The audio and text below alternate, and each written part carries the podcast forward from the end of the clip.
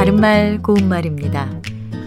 남에게 갚아야 할 돈을 빚이라고 하지요. 이것은 비의 지읒 받침을 씁니다. 이외에도 우리말에는 비 밑에 시옷 받침을 쓰는 것과 치읓 받침을 쓰는 표현이 따로 있는데 이 단어들 뒤에 모음으로 시작하는 말이 연결될 때는 여는 법칙에 따라 발음해야 합니다.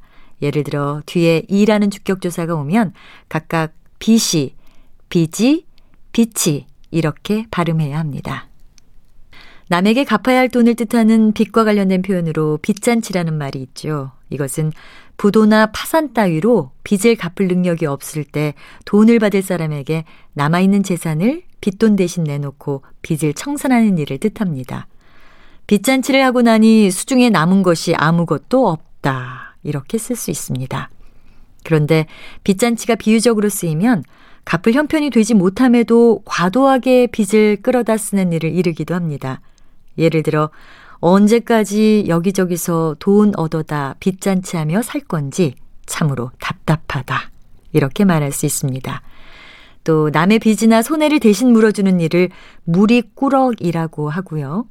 남의 빚을 대신 갚아주는 것과 관련된 속담으로는 빚 주고 뺨 맞기라는 말도 있는데 이것은 남을 위해서 빚을 져주고는 인사는 고사하고 오히려 뺨을 얻어맞게 되었다는 뜻으로 남을 위해 노력하거나 후하게 대접하고는 오히려 봉변을 당하게 되는 경우를 비유적으로 이르는 말입니다. 바른말 고운말 아나운서 변희영이었습니다.